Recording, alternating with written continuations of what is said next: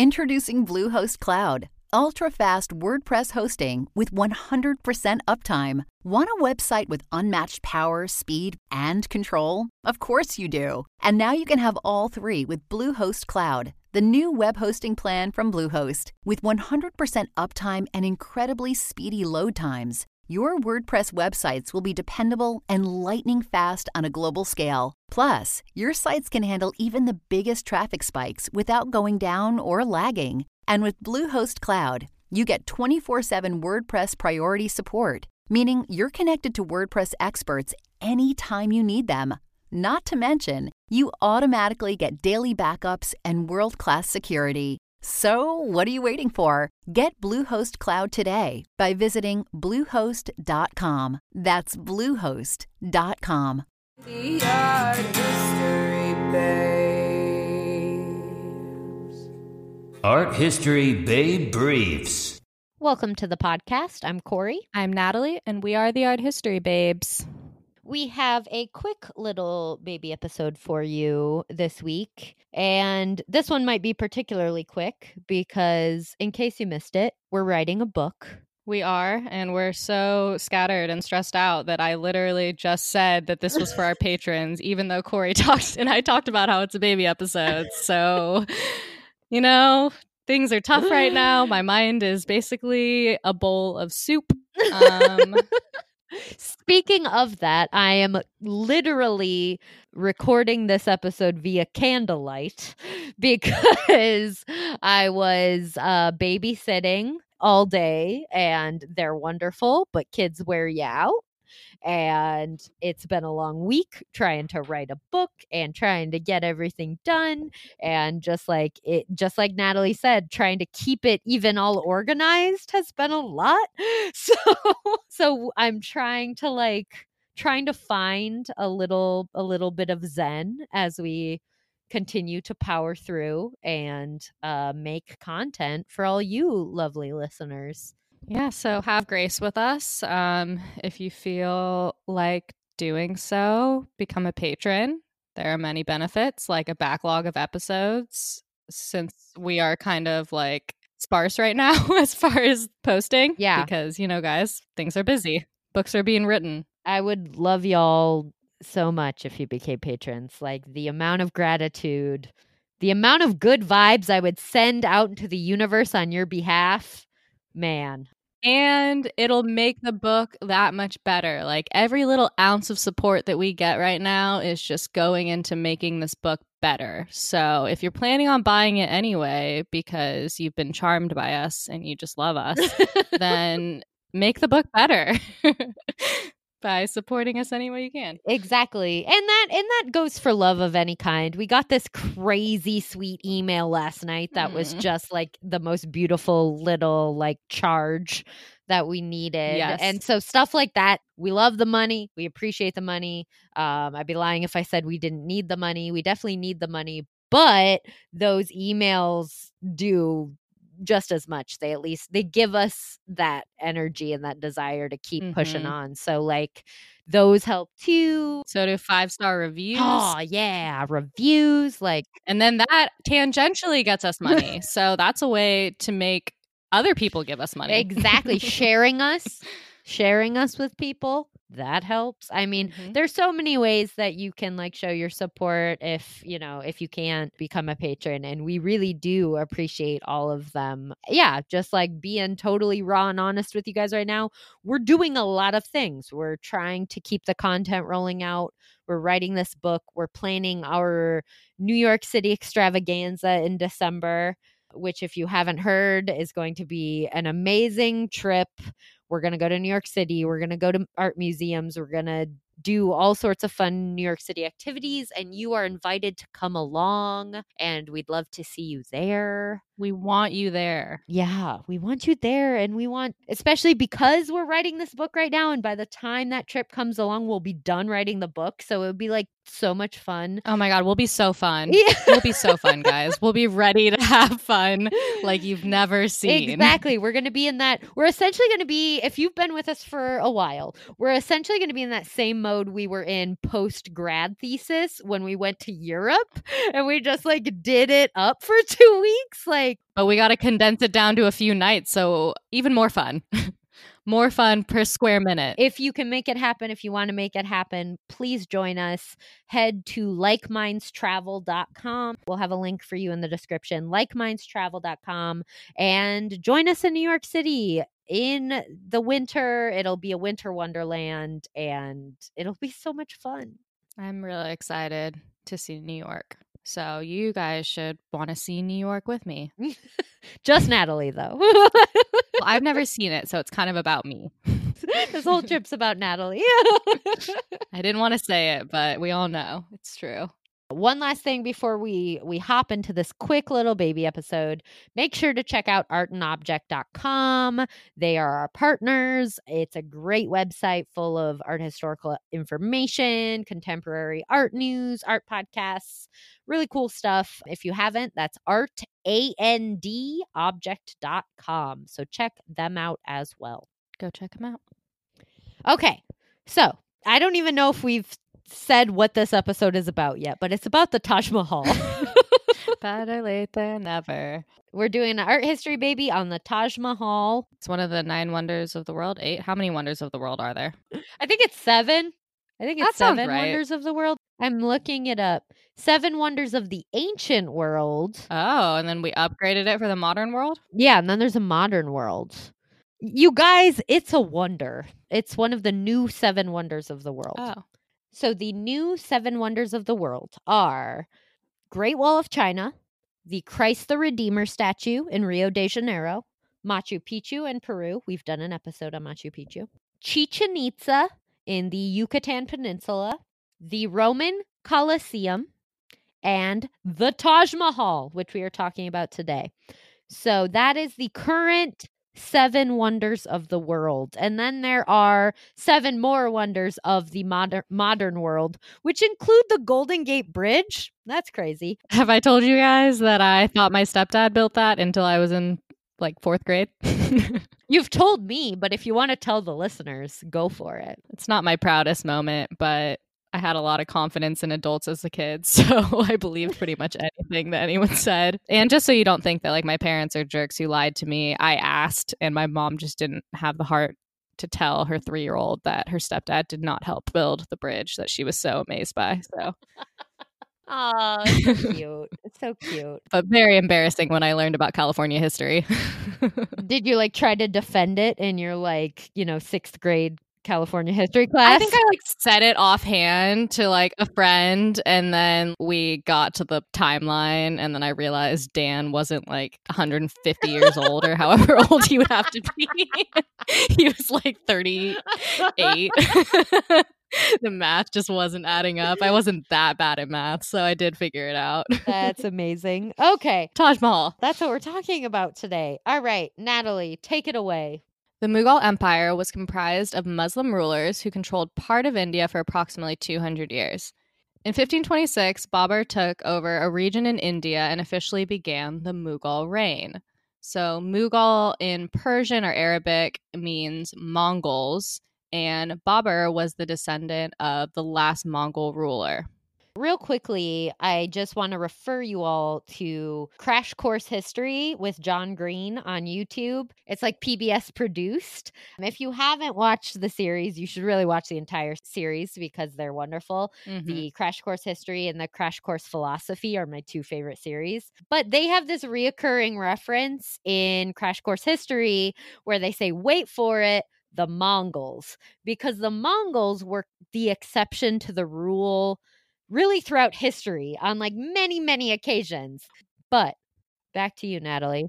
Are we taking the stance at the art history babes that the Mongols were the original avant garde? Oh my God. now you're like, yeah, that's like a whole new.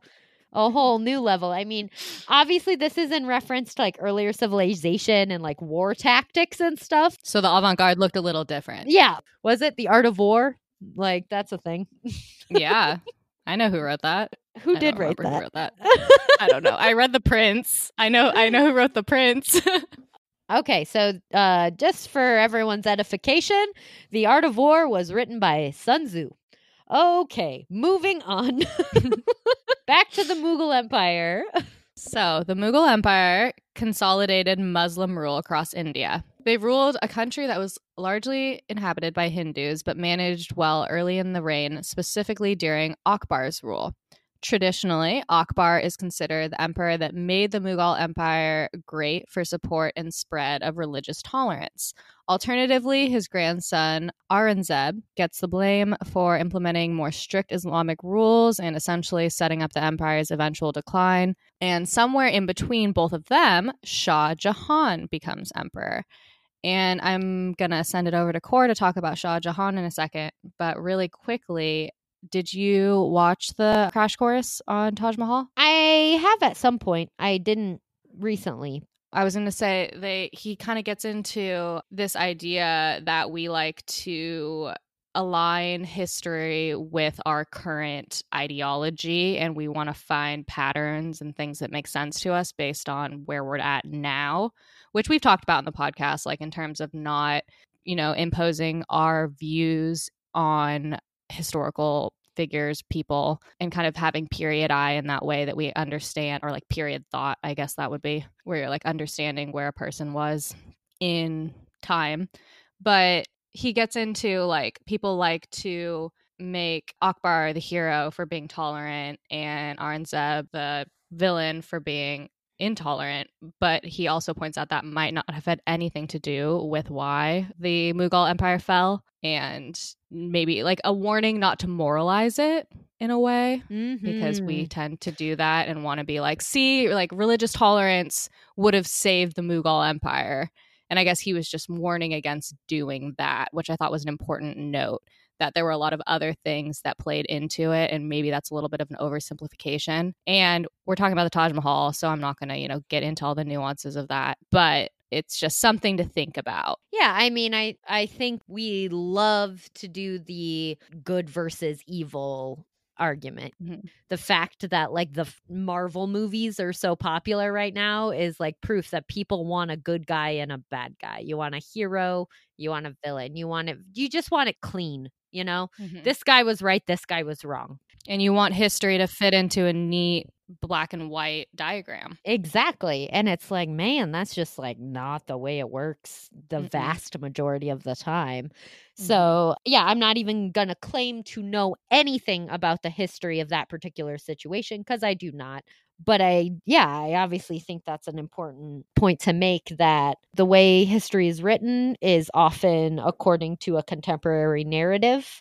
And it's important to kind of think about that and challenge that when we can. mm-hmm. Shah Jahan, Taj Mahal. The fifth Mughal emperor was Shah Jahan, Persian for king of the world, and he reigned from 1628 to 1658. As previously stated, he was the fifth Mughal ruler after Babur, Humayun, Akbar, and Jahangir.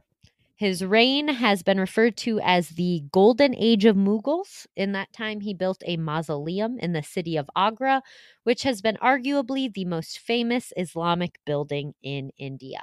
Should we take a break? let's take a break We have returned. Art history baby on the Taj Mahal. all right so empress arjuman banu begum was commonly referred to as mumtaz mahal meaning beloved ornament of the palace she was promised to wed shah jahan when she was 14 years old and they married five years later. She lived a short life, passing away in 1631, only three years after her husband came into power. She died due to complications while giving birth to her 14th child, people. Whoa. 14 kids. That's too many kids for one womb. Yeah. I mean, shout out. Just got to give props to my grandma who had uh 10. Ah, you told me that, and I think I like almost fell down. Yeah. Having kids in the double digits, it's crazy, but if uh, without it, I probably wouldn't exist. So, uh, props to grandma. Thank you. This one goes out to grandma. So after her death, the emperor began planning the Taj Mahal to act as a mausoleum for his beloved empress and later himself, of course. So there's kind of speculation about how much this had to do with her versus being for him. I, yeah, It's both, I guess. But she occupies the main tomb with Shah Jahan's tomb right by her side. And both are cenotaphs, meaning they're just for display and they don't hold the actual remains. Those remains are buried in a crypt underground in a different part of the complex. That's an interesting term. I've never heard that term before. Cenotaph. I know I said it like I like know it really well, but I hadn't either. Just playing it off. The principal mausoleum. The image that comes to mind when you think of the Taj Mahal is the principal mausoleum. The Taj Mahal is just one building on the Taj complex. It's comprised of a square structure surrounded by four minarets. And I actually have a fun fact about those minarets later on. So, intrigue. Hmm, stick around. Um, and it is covered in paradise imagery. The building sits atop a raised platform and is made of shining white marble, evoking a sense of awe and wonder from visitors. To add to this sense of harmony and balance, the Taj Mahal is exactly as tall as it is wide, which is pretty dope. I don't know why, but I just found that fact really, really cool. Yeah, it's not that common in Right? architecture. So it is cool. I had the same thing. It's like super symmetrical. exactly as tall as it is wide. That's really interesting. And the height of the dome is the same as the height of the arched facade. Up close, the marble is inlaid with precious stones in a technique called pietra pietradura. The stones used include jade, lapis, yellow amber, carnelian, jasper, amethyst, agate, heliotrope, and green beryl for all of you crystal buffs out there. I mean, we definitely have some crystal buffs listening. Let's be real. I mean, I wish I was more of one. I wish I knew more about crystals, but I hope we have some crystal. You're like a connoisseur, though. I got a handful. I, I mean, maybe not expert, but like you, you know your stuff. You're not foreign to a crystal shop. I I appreciate that. no stranger to a crystal shop. I don't know. I you know, I guess I know a thing or two. I wish I knew more though. So if any any of our listeners are learned in the uh, crystal arts, hit us up. Yeah, we're ready to learn. All right. So the Taj Mahal sits at the end of a charbagh, complete with a reflecting pool, flowers, and fruit trees. A charbagh is a garden split into quadrants representing the four gardens of paradise as described in the Quran. So there are two identical structures that are built on either side of the Taj Mahal. And to the left, we have a mosque, which, you know, is normal. And then on the right, we have what's called a javab, which translates to an answer or an echo. And the sole purpose of this building is to mirror the mosque and to restore symmetry. So they built an entire fake mosque just to have something balance the actual mosque on the other side, which, like, that is dedication. I mean, you got to do what you got to do. I think that maybe, well, we'll get to it later. I don't want to give away too much, but maybe it was a little bit excessive for cost, but pretty cool. They also could have just made a second mosque, would have been a little more practical. yeah, but when you're I don't know, when you're building when you're building a structure as vast and extravagant as the Taj Mahal, practicality is not a main concern. On the top of your list. Yeah, I mean it's the same with like Gothic cathedrals. Like it, it it's not meant to be practical, I don't think. Yeah, I and I'm not trying to shame it at all because I genuinely appreciate the dedication of building an entire building to scale. it reminds me of like that episode of Arrested Development, you know, when they're like going into the houses on the cul-de-sac and then they're like fake. oh yeah, yeah.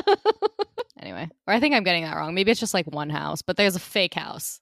There's something fake. it's like a fake house. It's like Arrested Development. It's just like that, guys. If you take anything away from this episode, The exact same thing. Because Mughal builders were so intent on balance, it's somewhat surprising that the Taj Mahal isn't in the center of the compound, but instead at the end. So, generally, in these types of like mausoleum complexes, the actual mausoleum would be at the center of the garden. So, the four corners would be on either side, not like the Taj Mahal, where it's at the very end. So, archaeologists agreed, and recently they began to excavate the area behind the main building of the Taj Mahal. And what they found is evidence of another garden, exactly the size of the one in front. So, it would make the Taj Mahal at the center of this compound.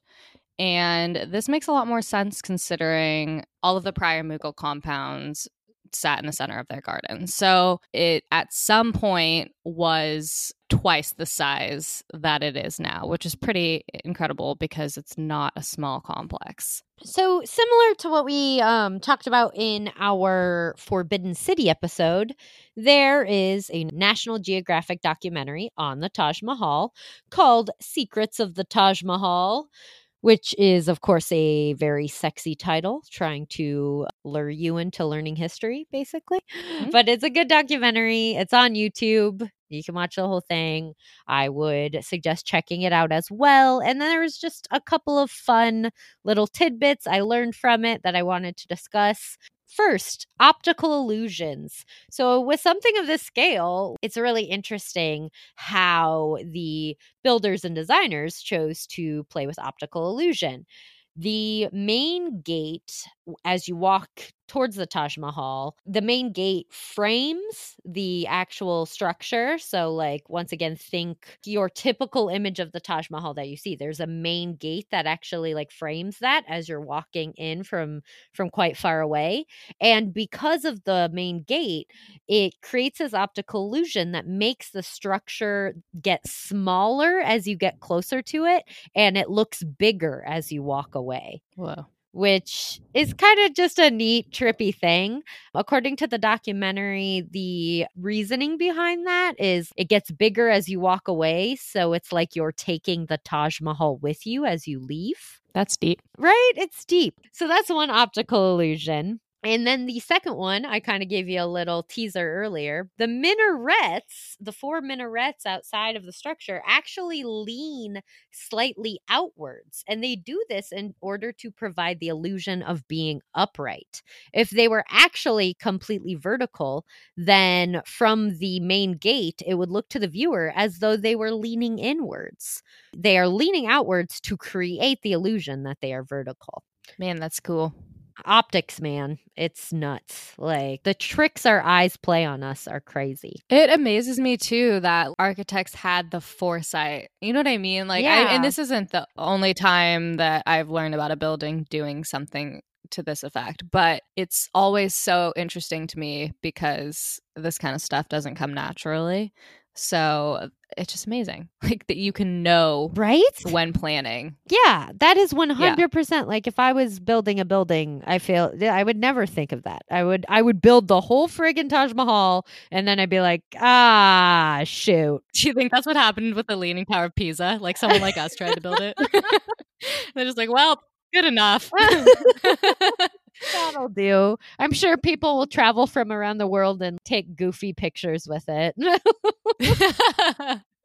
Pretend like they're leaning on our building. Exactly. Oh, they could have never imagined. Yeah, no, it's crazy. Your brain has to be like working on another level, I feel like, to um yeah, to exactly to have the foresight to think about something like that for sure. Another thing that's just really interesting about the Taj Mahal is that the dome, the main dome, is made out of stone, which is considerably more difficult than building a dome out of more contemporary materials. Mm-hmm. So essentially, they had to use like mad science and math to make this dome possible. It was not an easy feat at all. And it's one of the most quintessential domes. Like it's it's beautiful, it's clean, it's huge, and we just don't really think anything of it. But the amount of engineering that had to go into making that possible is really really incredible. It definitely is. And this would be a good time to bring up another side note about the building of the Taj Mahal, which is that it reportedly took all of the revenue that was originally allocated for 30 villages. Oh. So while we are appreciating all of the marvels and the uncut corners, they did come at a cost, just not to the building to citizens of the Mughal Empire. So while we appreciate the beauty. We should also take a moment for those villages, which t- took a hit. The the working folk, man, the working class. Once again, taking the brunt.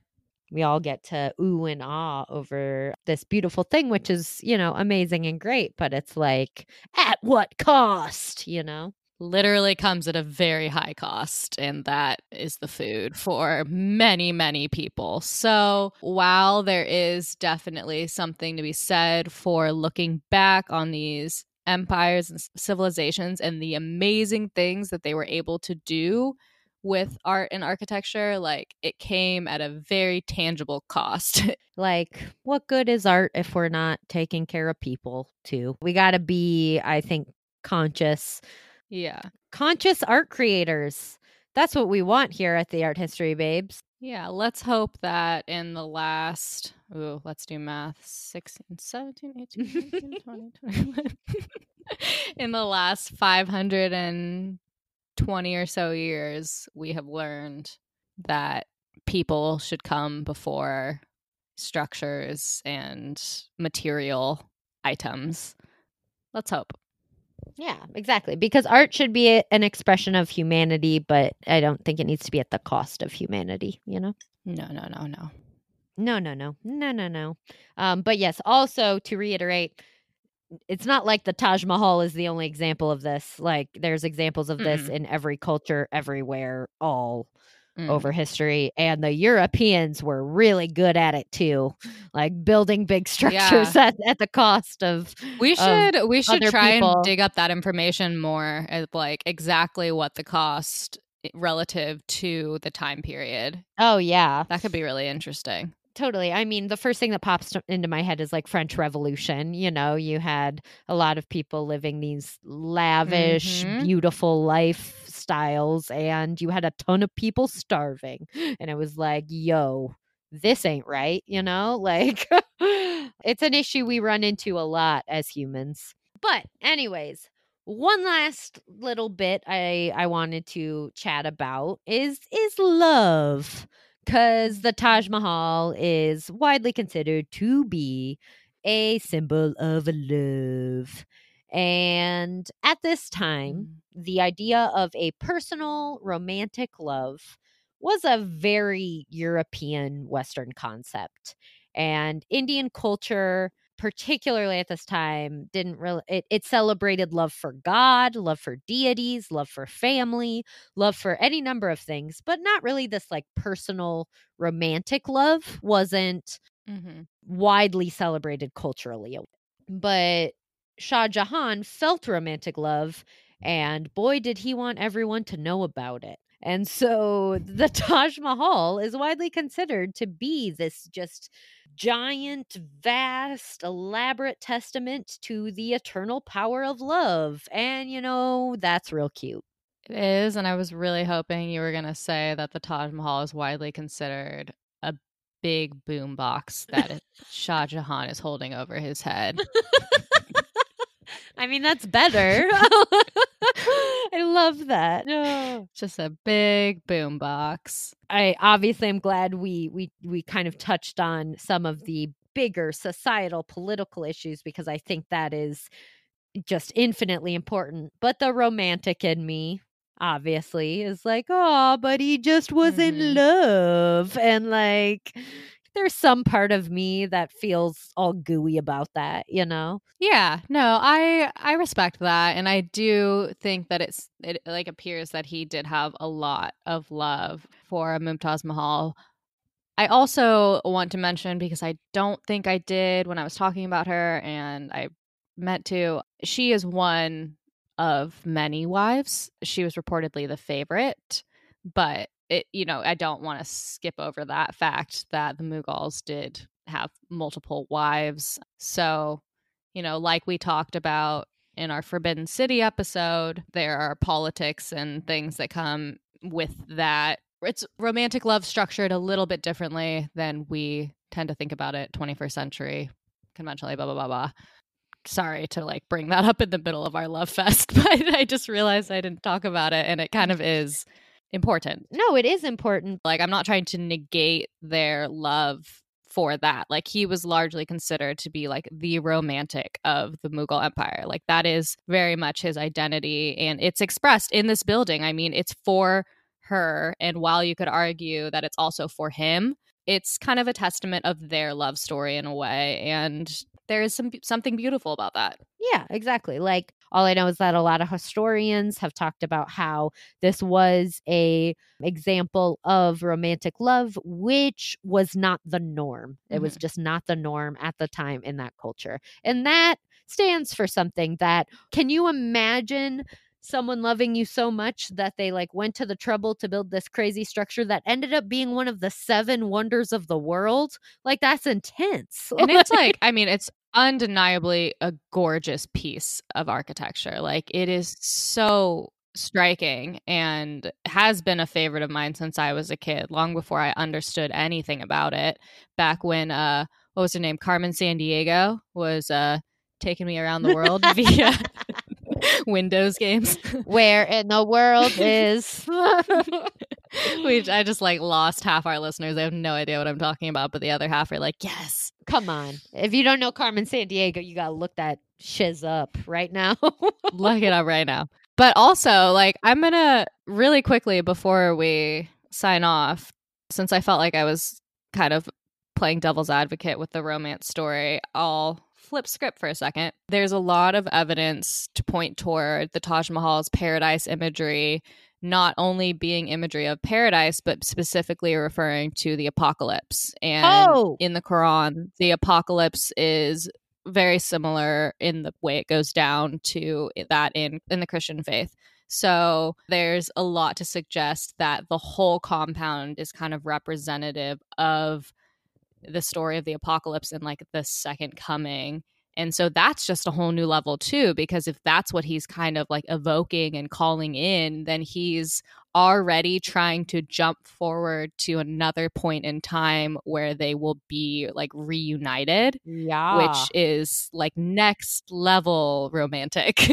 exactly like the the eternal love man mm-hmm. Mm-hmm. Yeah, so you could you could come at this from any number of angles depending on your particular, I guess, sensibilities, whether or not you're a romantic, whether you're more politically critical. There's there's a lot here. There's so much here and as I said, neither one of us are um experts on Indian art. I'm sure we have plenty of listeners that have like more insight to this that we would love to hear because there's just so much, you know? By definition, like what an incredible piece of art Yeah. to kind of evoke all those different things this many years later. Like it's it's pretty remarkable that we can draw so much from a piece of architecture. I think that's real cool. I think that's real cool too. And this baby that was going to be like 15 minutes long is now like 45 minutes long. Don't even tell me. Just don't, just don't even tell me. Just don't say it. It's okay. There's a whole section of something I said in there that I'm going to cut out. So that's like at least five minutes. you know, this is what happens on this podcast. If you've listened to us, we try to rein it in, but we just got things to say, guys. Like that's just how it goes.